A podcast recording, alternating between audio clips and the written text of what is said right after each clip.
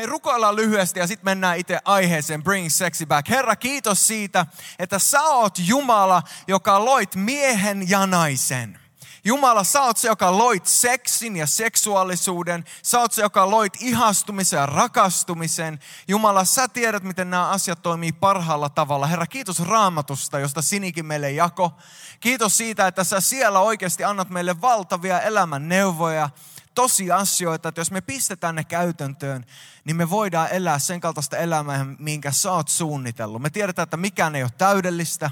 Herra, me tiedetään, että jokainen meistä tekee virheitä, mutta me kiitetään sinua siitä, että sä haluat auttaa meitä eteenpäin ja tehdä meidän tulevaisuudesta upeen. Ja jos me rukoillaan siunaa tämä puhe Jeesuksen nimessä, kiitos siitä, että sä puhut jokaisen meidän sydämelle sun sanoja, pyhä henki. Amen. Hei, käynyt vielä vieruskaverin puolelle. Anna, anna yläfemmää sanoa, että mahtava nähdä sua täällä. Upeata, että tulit. Oot komea. Oot upea. Oot kaunis, oot kaikkea sitä. Bringing sexy back, bringing sexy back. Kun puhutaan seksikkyydestä, niin me tiedetään jokainen, että heti kun pistää TVn päälle – tai jos meet vaikka Prismaan tai Sittariin lehtihyllylle, niin, niin siellä on lehtiä, jotka kertoo sulle, miltä seksikkyys näyttää ja mitä se on. Nykypäivänä ei tarvi mennä kauas, kun heti on jostain pukkaamassa jotain mainosta, joka yrittää myydä jotain kamaa sulle seksin kautta, tai mainostaa jotain uutta asiaa, mitä sä tarvit sun elämään, että sä voisit olla vielä ihanampi ihminen, seksikkäämpi ihminen, sellainen, johon porukka ihastuu. Mä laitoin viestiä meidän iltaliidereille, kun mä oon itse niin pihalla kaikesta siitä, missä porukka nykyään liikkuu. Mä en edes osaa käyttää Snapchattia, mutta mahtavaa, että illalla on se nykyään. En tiedä, kun mä ikinä katsoa niitä videoita, mitä sinne laitetaan. Ja mä tiedän, että mä oon pihalla aika monesta muustakin jutusta. Ja sieltä kerrottiin mulle kaikkia kommentteja siitä, mitä porukka nykyään katsoo. TV-sarjoja, Paradise Hotel ja Orange is the New Black ja kaikkea sellaisia ohjelmia, minkä kautta saadaan kuvaa. Joko sä tiedostat sen tai et niin se yrittää syöttää sulle kuvaa siitä, että mikä on ihailtavaa. Selaat Instagramia tai selaat nettisivusta ja selaat Facebookia, mihin saat eniten laikkeja. Ja moni on sellainen, että ne lähtee siihen ympyrään mukaan. Ehkä jopa tiedostamatta lähtee siihen ympyrään mukaan, missä mun pitää näyttää paremmalta, olla parempi, olla siistimpi. Ja jos mä vaan onnistun täyttämään tuon jutun, niin sit mun elämä on täydellinen. Kanadassa tämä oli ihan hullua, nimittäin siellä on silleen, että kun meet kassalle ruokakaupassa, niin siinä on kaikki nämä lehdet, Cosmopolitanit ja kaikki muut. Ja niiden otsikot on sellaisia, että miten voit näyttää vielä upeammalta, miten voit iskeä enemmän miehiä ja miesten lehdissä, miten voit saada paremman sixpackia, että ty- enemmän naiset tykkäisivät. Kaikki liittyy siihen, että mitä sulla ei vielä ole, mitä sun pitää haaveilla, että sä saisit niin, että susta tulisi parempi ihminen. Ja loppupäästä se on todella, todella tyhjää. Käytännössä se sanoma sieltä on se, että et kelpaa sellaisena kuin sä oot. Susta puuttuu vielä tää. Ja sitten kun sä lähet siihen oravan pyörään ja hankit vielä sen yhden jutun, niin sitten se lehti kertoo jo seuraavasta jutusta, joka sulta taas puuttuu. Ja moni ihminen nykyään elää sellaisessa oravan pyörässä, missä kyse on siitä, että kuinka moni tykkää ja kuinka moni laikkaa ja, ja, ja mitä mä loppupäästä oon. Ja eletään sellaisessa ulkonäkökeskeisessä yhteiskunnassa. Loppupäässä on tosi tyhjä ja se jättää aina tosi tyhjäksi. Koska aina on se seuraava juttu, mitä sä tarvitsisit, että sä voisit olla tyytyväinen ittees. Mutta tiedätkö, jos sä katot kauneusideaalia läpi historian ja itse asiassa tälläkin hetkellä ympäri maailman, niin se on vaihellut tosi paljon. Kuinka moni teistä muistaa vielä 90-luvun? Nosta kättä. Aika moni, yllät. Kuinka moni muistaa vielä 80-luvun? Osa muistaa 80-luvunkin. Muistatteko sellaista kristillistä bändiä kuin Striper? Tässä on kuva Striperista. Nämä on siis miehiä. Kristillisiä, uskovaisia miehiä. Kuvitelkaa, kuvitelkaa nyt, jos, jos ensi viikolla Kivistön Toni tulisi ton näköisenä iltaa, että meikä on vähän kasvattanut lettiä ja löytänyt uuden tyyli. Nykyään tosi harva haluaa näyttää tolta. Täytyy olla niinku todella rohkea, jos aikaa ton luki ottaa itselleen. Se, mikä on upeaa ja mikä ihmisten mielestä on ihaltavaa, vaihtelee koko ajan. Ja tiedätkö, että se vaihtelee riippuen siitä, missä päin maailmaa sä oot. Pohjoismaissa ainakin muutama vuosi sitten, ei enää niin paljon nykyään, kun ymmärretään vaarat ruskettumisessa ja vaarat siinä, että jos käyt ottaa aurinkoa, mikä se on solarium ruotsiksi? Solarium suomeksi myös. Ymmärretään vaarat, mitä siihen liittyy, että se ei enää ole yhtä ihailtavaa, mutta oli yksi jakso, kun solariumit oli se juttu. Piti olla ruskea, jos sä oot vaan ruskea, niin sä oot upea, sä oot kaunis ja se on komeata ja se on ihailtavaa ja se on jotain sellaista, mitä sun tulisi yrittää tavoitella. Mä oon ollut lähetysmatkoilla monessa eri maassa ja mä muistan eka matka, minkä mä tein Aasiaan, Malesiaan. Ja siellä oli todella, todella kuumaa. Borneon saari on ekvaattorilla ja aurinko pahto koko ajan ja jokainen meidän tiimiläinen palo. Totta kai me kaikki haluttiin vähän ruskettua, että me oltiin ulkona ja jokainen meistä paloo nopeammin kuin me tajuttiin sitä. Joten meidän piti mennä kauppaan ostaa jotain voiteita, jotka auttaisi sitä poltetta pois. Ja tiedätkö mitä me huomattiin, kun me mentiin katsoa niitä voidehyllyjä Aasiassa? Joka ikisessä voiteessa oli valkaisevaa ainetta. Oikeasti ihan joka ikisessä. Jokainen mainos, jokainen juttu, mitä siellä oli, oli, että miten voisit saada vielä vaaleamman ihon. Ja kukaan meistä ei halunnut vaaleita ihoa. Kaikki meistä halusi olla ruskeita. Ja me oltiin silleen, että eikö täällä ole mitään sellaista voidetta, joka ei valkaise tätä brunaa, mikä mä oon vihdoin saanut. Mutta siellä ihaillaan vaaleita ihoa, kun täällä ihaillaan pientä rusketusta. Aina ihminen kaipaa sitä, mitä vielä ei voi saada. Ja jos sä asetat sun elämän tähän, se joka oot sinkku, tai se joka seurustelet, niin silloin sä tuut olen aina pettynyt ittees ja aina pettynyt sun puolisoon. Jos sä lähet mukaan tähän maailman ympyrään, joka puhuu siitä, mikä on seksikästä ja mitä sun pitäisi tavoitella elämässä, niin sä et ikinä tule olemaan tyytyväinen ittees, etkä ikinä tule olemaan tyytyväinen sun puolisoon. Jos seuraat median kuvaa seksikkyydestä, et ikinä ole tyytyväinen itseesi, etkä puolisoosi. Miksi? Siksi, jos sulla on tummatukkainen vaimo ja sä katot mainoslehteä, niin siellä on vaaleetukkainen voima. Jos sulla on vaaleetukkainen, siellä on tummatukkainen. Ja niin paljon kuvia annetaan sulle nykyään, että jos sä yrität katsoa niitä kaikkea, niin se on mahdotonta sun puolison täyttää sitä. Joten mä sanon sulle heti tähän alkuun, älä lähde sille tielle, se tie vie vaan pieleen. Päätä mieluummin, että on olemassa jotain suurempaa, jotain tärkeämpää kuin se, miltä sä näytät tai miltä sun puoliso näyttää tai se, mitä sä onnistut saavuttaa tai se, mitä sun puoliso voi saavuttaa. On olemassa jotain syvempää, jotain, mistä itse asiassa mä uskon, että joka ikinen ihminen unelmoi. Riippumatta siitä, että uskot sä Jeesuksen tai et. Riippumatta siitä, onko tämä sun eka kerta kirkossa tai ei. Ehkä sä kuuntelet tämän podcastille joskus paljon myöhemmin. Sä et ehkä ikinä ole ajatellut edes raamattua todellisena mutta mä uskon, että jokainen meistä unelmoidaan tästä, nimittäin kestävästä suhteesta. Ei kukaan meistä unelmoi pettymyksistä, kukaan meistä ei unelmoi siitä päivästä, kun me saadaan aloittaa se suhde ja se vihdoin murtuu ja särkyy ja kaikki unelmat menee vessanpöntöstä alas. Kukaan ei unelmoi siitä. Kaikki ihmiset, riippuvatta siitä uskot se Jeesuksen tai ei, kaikki ihmiset unelmoi kestävästä suhteesta. Mä uskon, että se on jotain, mitä Jumala on asettanut johon, jokaisen meistä. Jumala on asettanut se unelma, mistä me luetaan satukirjoissa. He elivät onnellisina elämänsä loppuun asti. Mä uskon, että se on Jumala ajatus. Ja mitä jokainen meistä tehdään? Mitä jokainen meistä tehdään, kun me ajatellaan tuo ajatus? Niin jokainen meistä, tai ainakin sanoisin, että valtaosa meistä, ajatellaan, että vaikka se ei olekaan mahdollista valtaosalle ihmisiä – koska jokainen meistä ollaan nähty suhteita, jotka oli ekaksi tosi hyviä, mutta sitten ne kariutu ja sitten ne särky ja sitten ne eros. Niin me ajatellaan, että vaikka me nähdäänkin niin paljon pettymyksiä meidän ympärillä, niin jotenkin onnellinen suhde on mahdollista ja se on mahdollista mulle. Jokainen meistä ajatellaan se jossain syvällä sisällä. Onnellinen suhde on mahdollista ja se on mahdollista mulle. Ja sitten moni meistä ottaa sen seuraavan askeleen, että se on mahdollista mulle, jos mä vaan löydän sen oikean. Eikö vaan? Me ajatellaan kaikki näin, että jos mä vaan löydän sen oikean, sen prinssin, oh, joka tulee ratsastaa sillä valkoisella hevosella, hiukset hullumuten, niin kuin Striperin pojat konsonaan, silloin se on mahdollista. Ja me ajatellaan, että jos mä vaan löydän sen oikean, niin silloin mun kaikki tarpeet täyttyy. Ja jos mä vaan löydän sen oikean, niin silloin me tullaan olemaan onnellisia aina.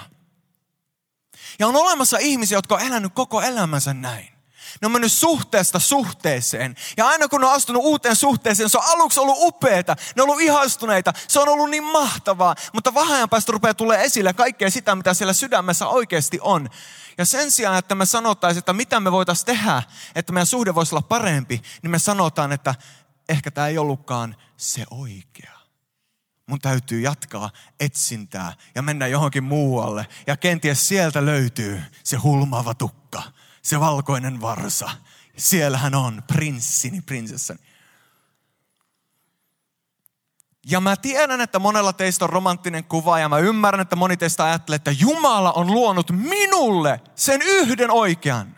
Jumala on rakastanut minua niin paljon, että hän on luonut ihmisen vain minua varten. Ja kun tämä ihminen tulee minun elämääni, niin hän tulee palvelemaan minua. Hän tulee rakastamaan minua. Ja minä saan istua sohvalla ja hän tuo aina kokista ja sipsiä ja sanoo, katso rakas vain sitä jalkapalloa. Minä tiedän, että se tyydyttää sinua niin valtavasti.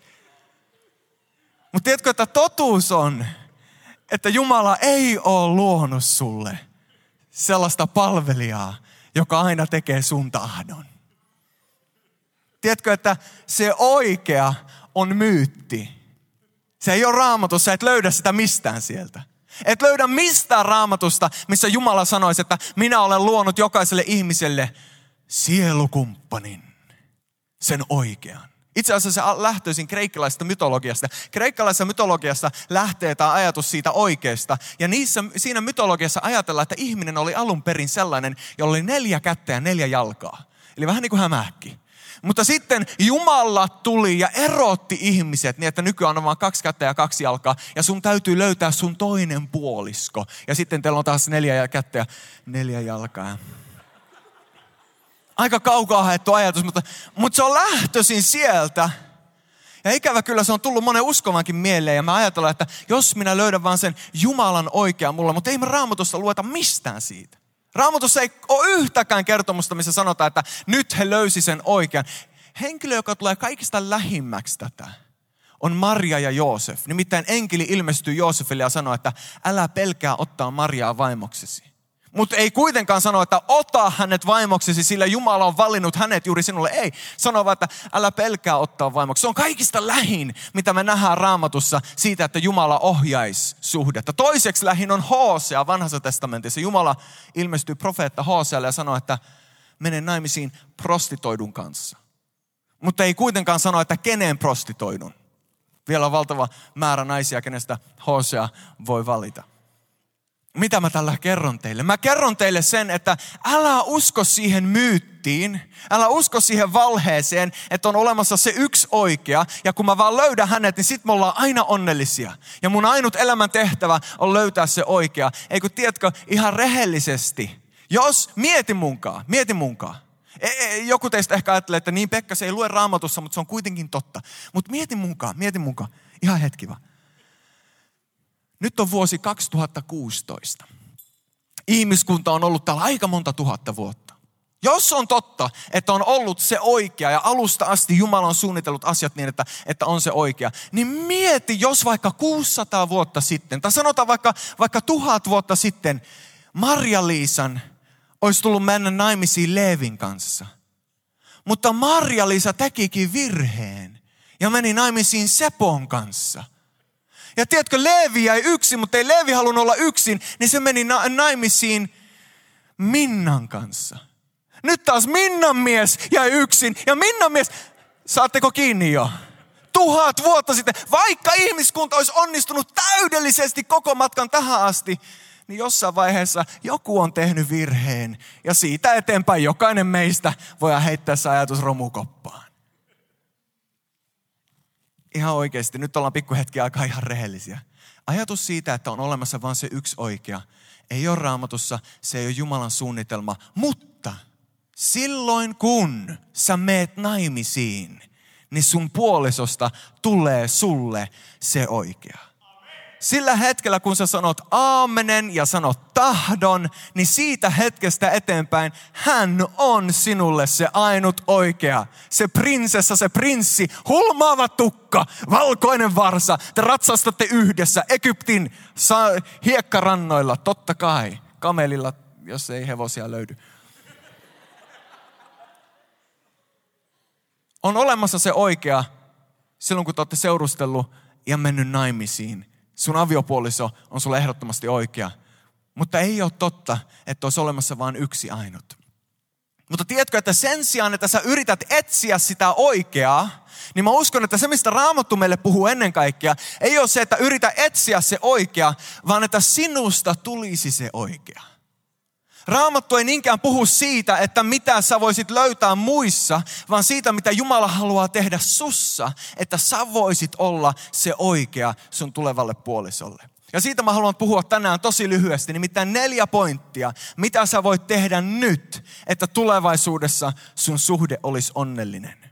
Mitä sä voit tehdä nyt, että tulevaisuudessa sun suhde olisi onnellinen. Mä uskon, että on asioita, mitä sä voit tehdä nyt, että susta tulevaisuudessa tulisi se oikea.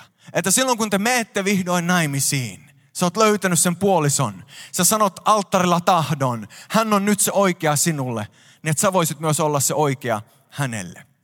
Ensimmäiseksi, jos otat muistiinpanoa, voit kirjoittaa tämän. Ensimmäinen päätös, minkä sä voit tehdä nyt, että tulevaisuudessa sun suhde olisi onnellinen, on tämä. Seurustelen ainoastaan kasvavan kristityn kanssa. Seurustelen ainoastaan kasvavan kristityn kanssa. Tiedätte, että jos olet uskossa, jos sä seuraat Jeesusta, niin Jeesus ja usko on sulle yksi kulmakivi sun elämässä.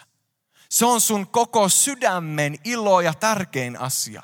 Ja vaikka sä teet elämässä valtavan määrän kaikkea muuta, työtä, kotia huollat ja valtaosa sun ajasta menee muuhun, niin sun sydämessä asuu elävä Jumala – ja jos sun puolison sydämessä ei ole tätä samaa todellisuutta, niin teiltä tulee puuttumaan jotain valtavan suurta.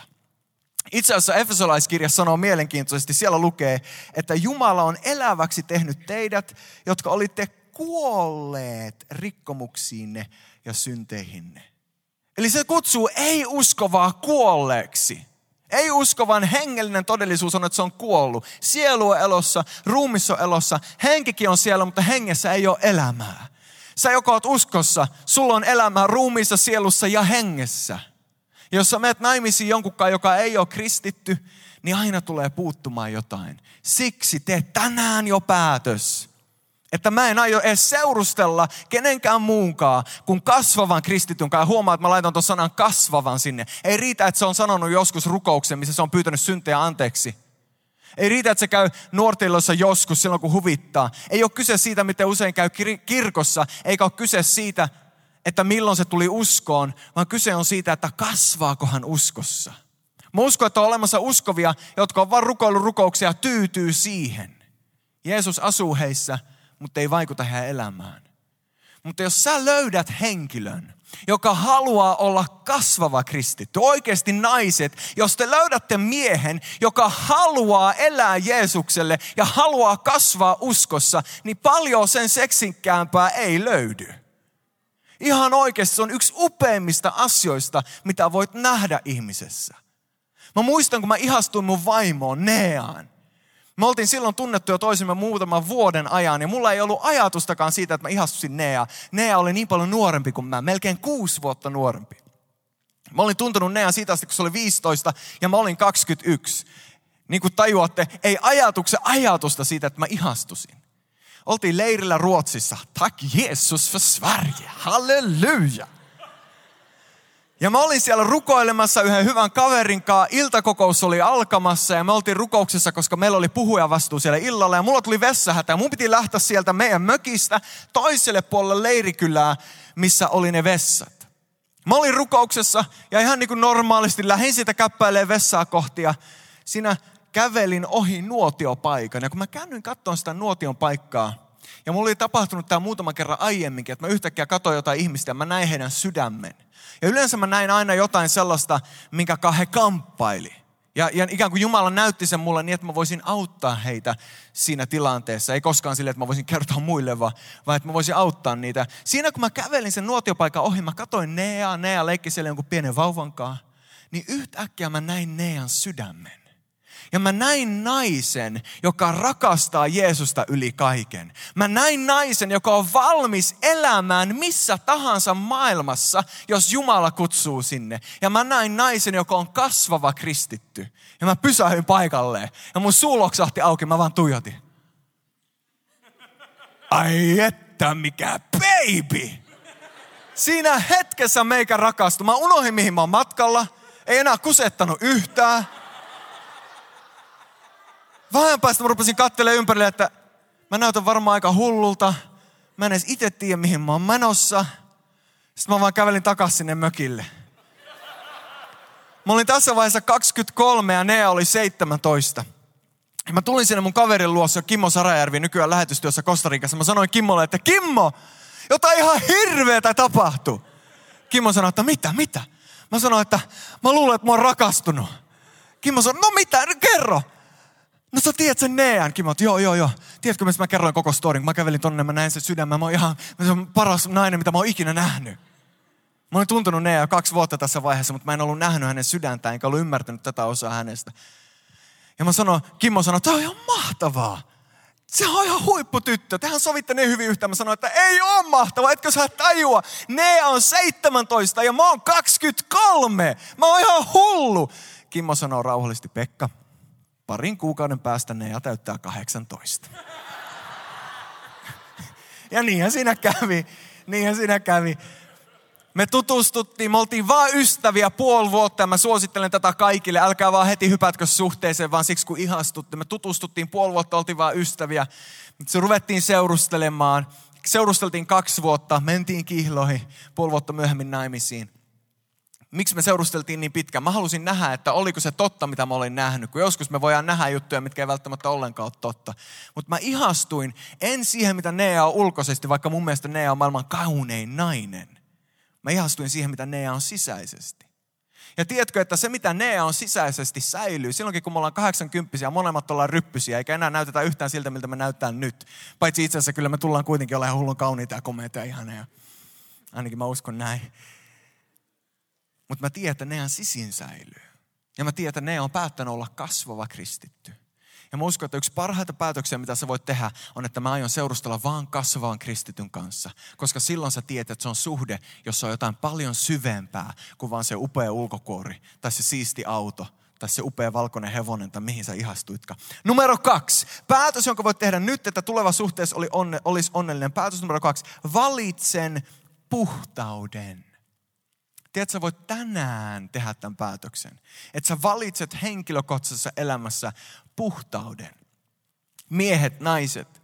Te voitte tehdä päätöksen, että mä en aio seurustella ja antaa itseäni tyypille ja taas seuraavalle ja taas seuraavalle, vaan siksi kun musta itsestä tuntuu niin tyhjältä, mä toivon, että joku rakastaisi mua vaan sä voit tehdä päätöksen tänään ja mä lupaan, että sä et tuu katuun tätä, jos sä teet tämän päätöksen. Koska silloin kun sä menet naimisiin, niin upein, mitä sä voit antaa sun aviopuolisolle, on oma itses. Enkä nyt tarkoita sitä, että jos sä oot jo mokannut ja oot jo ollut monessa eri suhteessa, niin etkö vois antaa jotain ihanaa. Totta kai voit siitä huolimatta antaa jotain ihanaa.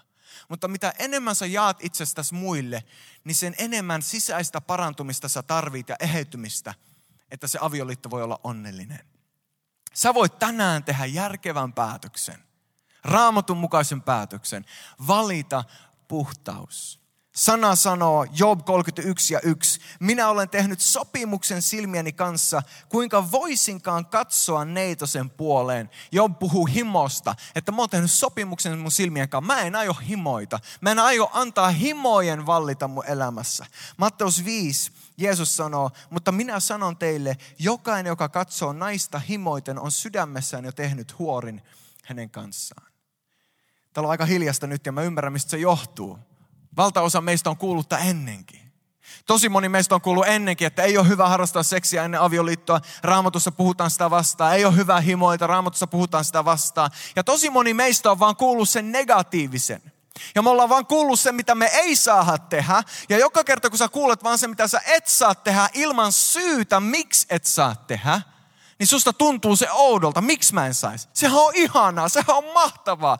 Kyllähän se on kivaa katsella vähän tyttöjä tai poikia tai mikä onkaan se juttu, mikä sun sydämessä on. Ja kyllä siinä on hetkellinen hyvä mieli. Mutta tiedätkö, että pitkällä jänteellä se voi tuhota sua.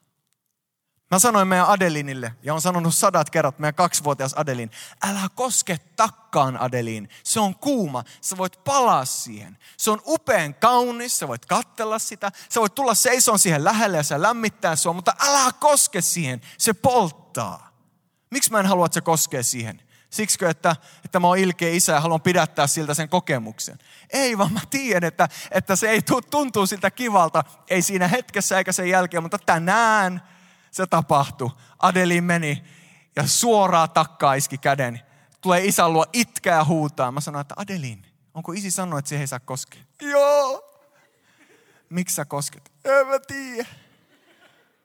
Sattuu ja tekee kipeätä. Tiedätkö, että se ihan tilastollisesti ollaan tehty tutkimuksia aviopareista, jotka harrasti seksiä ennen avioliittoa ja onnesta, mikä heidän avioliitossaan on. Ja aviopareista, jotka eli yhdessä ennen avioliittoa ja niiden eroprosenteista. Statistiikka, mä tiedän, että kukaan teistä ei, ei usko statistiikkaa. Jokainen meistä ajattelee, mutta se on vain statistiikka, minä tuolle erilainen. Mutta mut oikeasti statistiikka voi varoittaa meitä jostain. Statistiikka kertoo näin, että niistä aviopareista, jotka eli yhdessä ennen avioliittoa, avioeroja on kuitenkin noin 50 prosenttia avio, avioliitosta päätyy avioeroon, mutta tiedätkö, että niiden kohdalla, jotka eli yhdessä ennen avioliittoa, niiden kohdalla oli 50-80 prosenttia suurempi mahdollisuus päätyä avioeroon kuin niillä, jotka ei elänyt yhdessä ennen avioliittoa. 50-80 prosenttia suurempi mahdollisuus avioeroon statistiikan mukaan. Tosi elämäntilanteiden mukaan. Me kaikki tiedetään storia monia. Ja jos mulla olisi aikaa, niin mä kertoisin paljon lisää. Mutta ihmisistä, niin kuin esimerkiksi Julio Iglesias, joka sanoo, tosi tunnettu lauleja, 60-70-vuotias varmaan Suomessa ei niin tunnettu kuin Amerikan puolella. Mutta sanoo tällä, että hänellä on ollut enemmän kuin tuhat naista – ja nykyään hän ei voi elää minkäännäköisessä suhteessa. Sen takia, että hän on antanut itseään niin monelle. Hän sanoi, että hän joka kerta on antanut osan sydämestään pois ja tänä päivänä hän ei enää voi elää suhteessa. Hänen pitää elää sinkkuna loppuelämä hänen oman sanojen mukaan. Sen takia, mitä hän on tehnyt itselleen. Jos me luottaisiin, jos meillä olisi aikaa käydä läpi kaikki ne statistiikat ja kaikki ne todellisuuden faktat, ja sitten mä asettaisin loppupäästä sen jälkeen, kun mä oon käynyt läpi kaikki nämä, mä asettaisin sulle kysymyksen, jos sä olisit Jumala, ja sulla olisi kaikki nämä faktat ja kaikki nämä todellisuudet ja kaikki nämä ihmistorit sun edessä, jos sä olisit Jumala, niin mitä sä sanoisit seksistä? Niin mä oon ihan varma, että jokainen meistä, jos me nähtäisiin nämä statistiikat ja tämä todellisuus, niin jokainen meistä sanoisi, että jos mä olisin Jumala, niin mä ehkä sanoisin, että, että älkää tehkö sitä ennen avioliittoa. Älkää lähtekö sille tielle, kun, kun me nähdään, miten paljon tuhoa se aiheuttaa.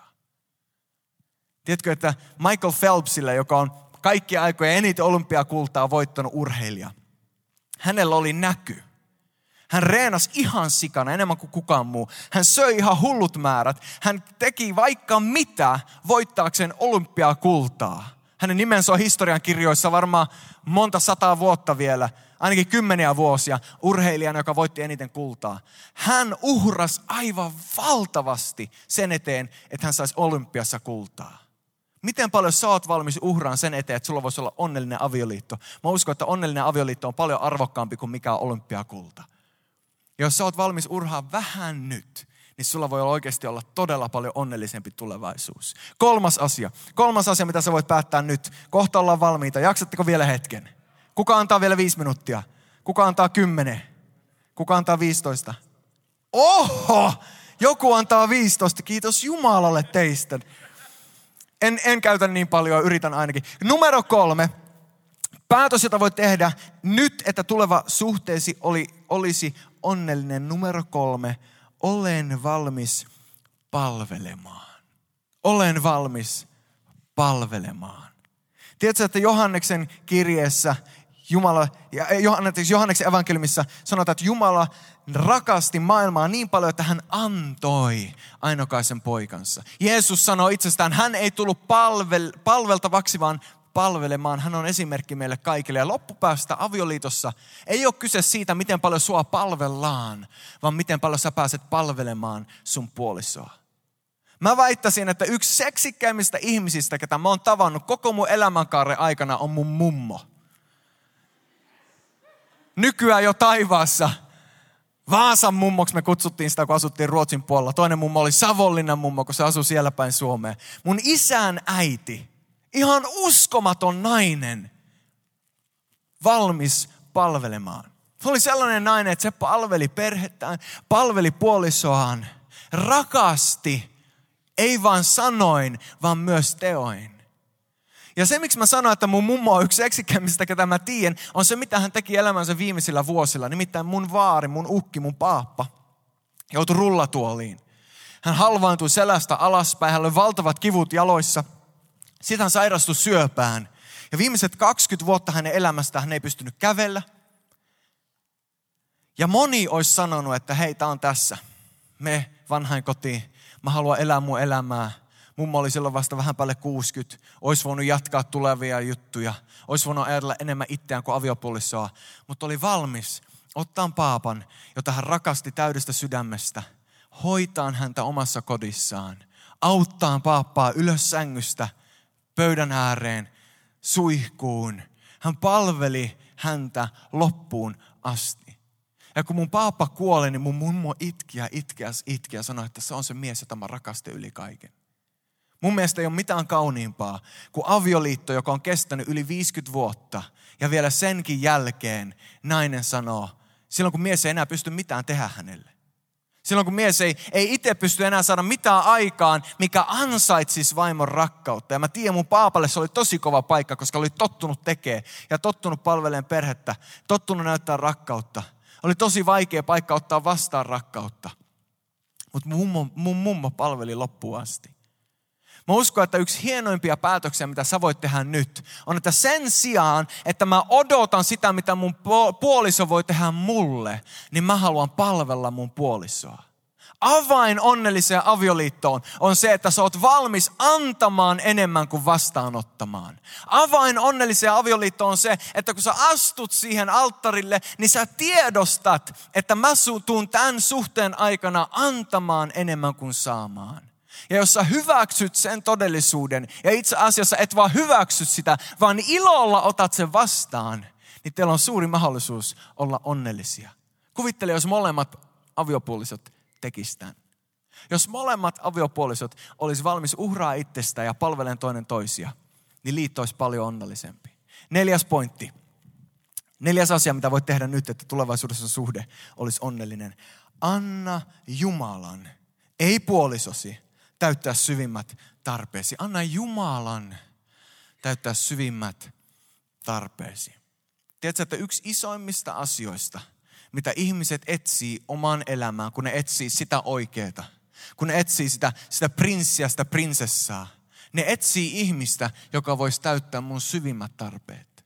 Ehkä moni tässä huoneessakin ajattelee, että, että nämä syvimmät kaiput, mitä mulla on, jos mä vaan löytäisin jonkun sen oikean, niin silloin mun elämä olisi tyydytetty. Silloin minä olisin iloinen ja onnellinen. Mutta tiedätkö mitä? Jos sä odotat ihmiseltä sitä, mitä vain Jumala voi antaa, niin silloin sä teet ihmisestä sun pelastajan. Ja kukaan ihminen ei voi olla sun pelastaja. Ainoastaan Jeesus voi olla sun pelastaja.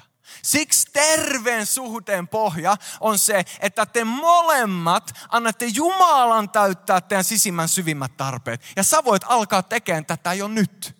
Sun ei tarvi odottaa siihen että sä rupeat seurustelemaan ja rupeatte kolhimaan toinen toisia ja tappelemaan sitten toteamaan, että en mä voikaan sulta saada kaikkea sitä, mitä mun sydän kaipaa. Tiedätkö, sä voit jo antaa nyt Jumalan tehdä työtä sun sisimmässä ja täyttää sun sydämen syvimpiä tarpeita. Koska silloin, kun sä annat Jumalan täyttää ne, niin sen sijaan, että sä tuut sun aviopuolison luo ja vaadit häneltä, niin sä ootkin jo valmiiksi täynnä ja teidän yhdessä vietetty aika on sitäkin upeampaa.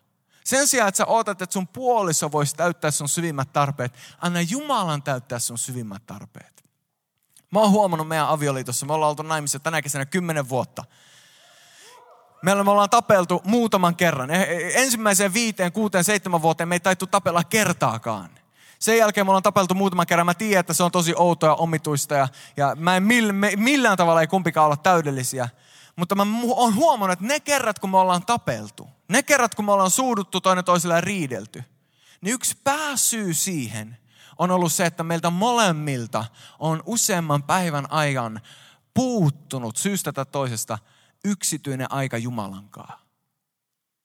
Meiltä molemmilta tai jommalta kummalta on useamman päivän ajan puuttunut se henkilökohtainen raamattu, se henkilökohtainen rukous, ne hetket Jumalankaan, millä me annetaan pyhän hengen täyttää. Ja mä oon huomannut, että silloin kun meillä molemmilla on se, niin silloin meidän suhteessa on paljon vähemmän riitaa ja paljon vähemmän ongelmia – koska me annetaan Jumalan täyttää meidän syvimmät tarpeet. Raamattu sanoo näin kolossalaiskirja 20, ja teillä on täyteys hänessä, puhua Jeesuksesta, teillä on täyteys hänessä. Roomalaiskirja 15.13, toivon Jumala täyttäköön teidät kaikella ilolla ja rauhalla uskossa. Olen joskus nähnyt sen kuvattavan kolmiona. Kuvitelkaa mies tälle puolelle ja nainen tälle puolelle ja Jumala tuohon rappusille keskelle. Saanko me itse asiassa kuvaa? Toni ja Sini, te olette aviopari. Ja Markus, sä oot Jumalan näköinen mies, niin tuut sä tuohon rappusten päähän, tuohon keskelle. Tuossa Toni vaikka tähän näin, jää vaan siihen ja, ja Sini tuossa tähän näin, just tuohon noin. Tämä kuva, joka tämä kolmio on, on avioliitto Sini ja Toni välillä, he ovat upea pari. Ja Jumala on heidän molempien pää ja he molemmat uskoo Jeesuksen täysin. Ja tässä kuvassa Tiedättekö mitä? Jos he astuu molemmat kauemmas Jumalasta, menkääpä kauemmaksi kasasta, messäkin kauemmaksi kasasta. Näettekö mitä tapahtuu heidän yhteiselle suhteelle? He myös joutuvat kauemmaksi toinen toisistaan. Mutta tulkaapa molemmat ja astukaa lähemmäs Jumalaa. Älkää katsoko nyt toinen toisia, katsokaa Jumalaa ja astukaa lähemmäs Jumalaa. Niin mitä tapahtuu heille, heidän suhteelle? Tuleeko he lähemmäs toinen toisia myös? Kyllä. Ja tämä on pointti.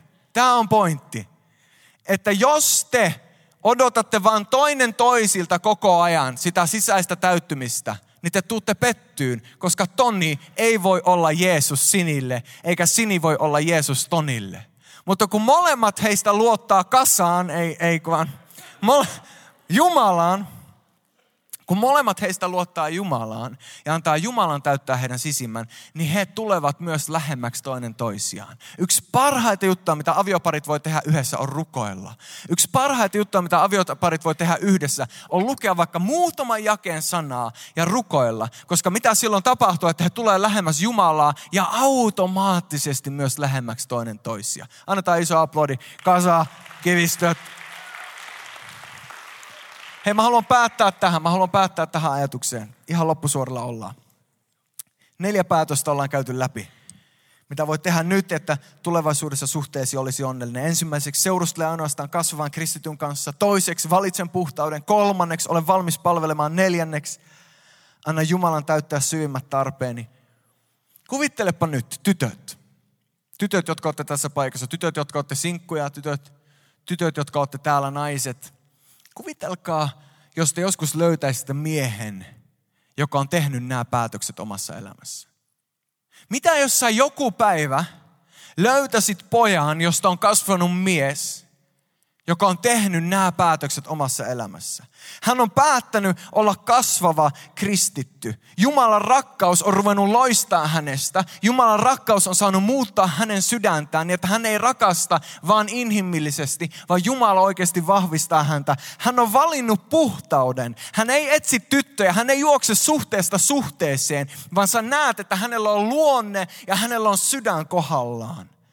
Sä näet, että se on mies, joka on valmis palvelee, ei vaan mies, joka haluaa ottaa ja miettii vaan omaa parastaa, vaan mies, joka miettii toisten parasta, joka on valmis palvelee, ei vaan tulevaa aviopuolisoa, vaan jo nyt.